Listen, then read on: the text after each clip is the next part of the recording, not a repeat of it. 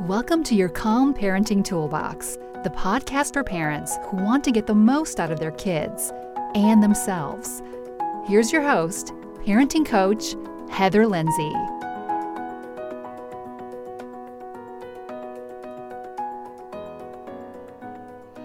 Hello, Heather here, and welcome to this episode of the Calm Parenting Toolbox. And today I want to be talking to you about emotional management for better parenting, aka managing your anger. When a mum has emotional self-regulation, she is a more effective parent. If we're in a highly emotional state, we can't and don't think as clearly as we should. And it can be harder to implement the parenting strategies that we want to be doing at the time. You know, when we can't implement them effectively, our children don't respond as well, and one tiny little hiccup in the day turns out to be a major meltdown for everyone included. So the importance is, of course, twofold: getting control of our emotions. It benefits our own self and our own enjoyment of life and being a mum, and our kids. Anger is an umbrella emotion, and it covers all the sub-emotions such as fury, rage, frustration, being resentful, feeling cross, annoyed, irritated, and cranky, to name a few. Even a problem with just constantly feeling frustrated is a problem with anger. Now, anger and all of our emotions are normal and healthy. It's until it gets out of control and becomes destructive, that's when it's a problem. Every parent gets angry. A parent who's always frustrated or exasperated or even just simply constantly annoyed at her kids more often than she is calm, patient, present, and connected, more than likely has a problem going on with some anger and some emotional reaction to their child's behavior. Now, anger can be caused by a seemingly endless list of events. First, the kids' behavior, of course, is up there.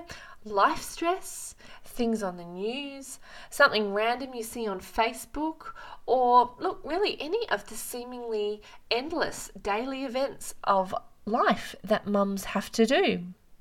And what triggers one mum does not necessarily trigger the next. So it's really important to stop comparing yourself to those around you. Why does she get angry at this? Or why is she so calm at that? You know, it's your journey through being a mum, and we really need to stop the comparing game because it doesn't help anybody. Now, when you're angry, there are physiological changes that happen in our body. You know, we launch into that fight or flight response. You know, our pulse rate and our blood pressure goes up. You know, our stress hormones, the adrenaline and the cortisol start to flood our system. And when we have all of this happen on a physiological level, it can lead to changes in behavior. So a mum who is angry may exhibit all different types of behaviours, and yelling is the one that's probably the most common. Others can include ignoring the situation because she's just feeling too frustrated, you know, hitting things, including smacking our children, or rough handling them, throwing things across the room, including a toy, simply walking out, storming off and slamming the door. Now, really, none of these are appropriate behaviours for anyone in society, and they're not really appropriate for a parent to exhibit for our child, and they're not useful. They don't work. So what's the problem with anger? Well, look, if it happens to everyone, then isn't it just normal? Yes, it is. And anger is a healthy emotion, and everyone feels angry. It's excessive parental anger and aggressive behaviours that can lead to the term of parental bullying. And it's unfortunately a very common problem And the problem is that it happens hidden behind closed doors, and parents don't want to talk about it because of the shame around it and by feeling judged and not knowing that there is support out there. You know, child behavioral and psychological research has demonstrated that children who are yelled at frequently enough or subjected to emotional mistreatment by an excessively angry parent can have negative consequences. They can have lower self-confidence, they can grow up to believe themselves to be unworthy. Children exposed to aggressive parenting behaviours and verbal abuse at a very young age are also more likely to display aggressive behaviours in social situations themselves. And this is simply because they have not had the parents around to model appropriate emotional behavioural management. Now, children who are exposed to loud noises, such as our parent who yells all the time, may become timid.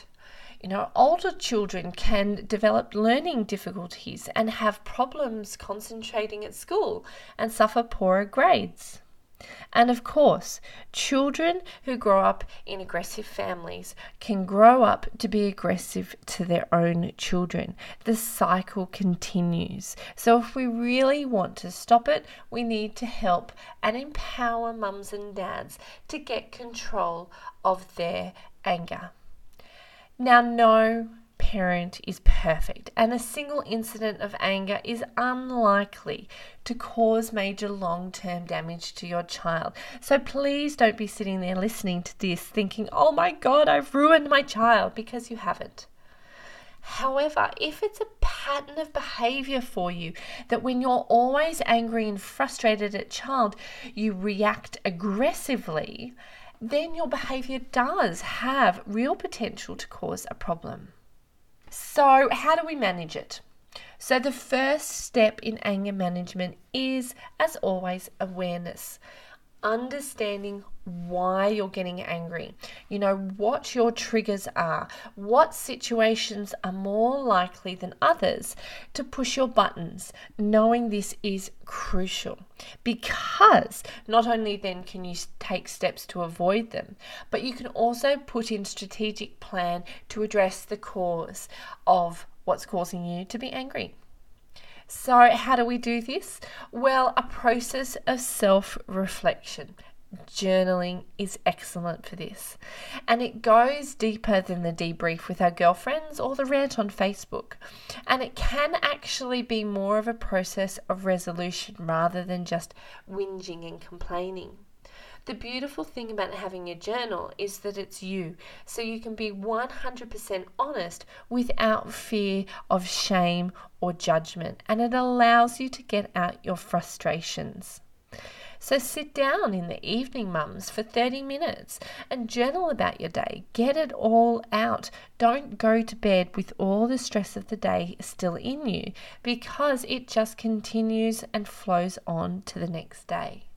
The second thing we need to do is we need to start managing our thinking patterns. So when you're faced with a situation that has the potential to make you angry, you can, you know, run a pattern of negative self-talk, thinking, oh my God, this is horrible, I can't manage, oh, my child's being so disrespectful, you know, and those thoughts then just put fuel on the fire of that anger emotion, and then it just spirals out of control. So while we will always react instantly, it's important to catch our thoughts and replace them with positive ones. So saying, oh, okay, I'll be able to handle this, or I can do this, or this is only temporary, or my favorite one, my child is just being a child. They're all good examples of way to switch a negative thought pattern to positive, and positive self-talk goes a long way into diffusing anger, frustration, and simple irritation. And then once you calm down, you then go on with how you want to parent your child. Managing your response to specific challenging behavior is an ongoing practice, and in your journal, it's really important to explore your parenting plan and the limits and boundaries that you have for your children, because being clear on this will help you also stay calm. Now, relaxation strategies are crucial for any mum, but are especially useful for those mums with anger and frustration problems.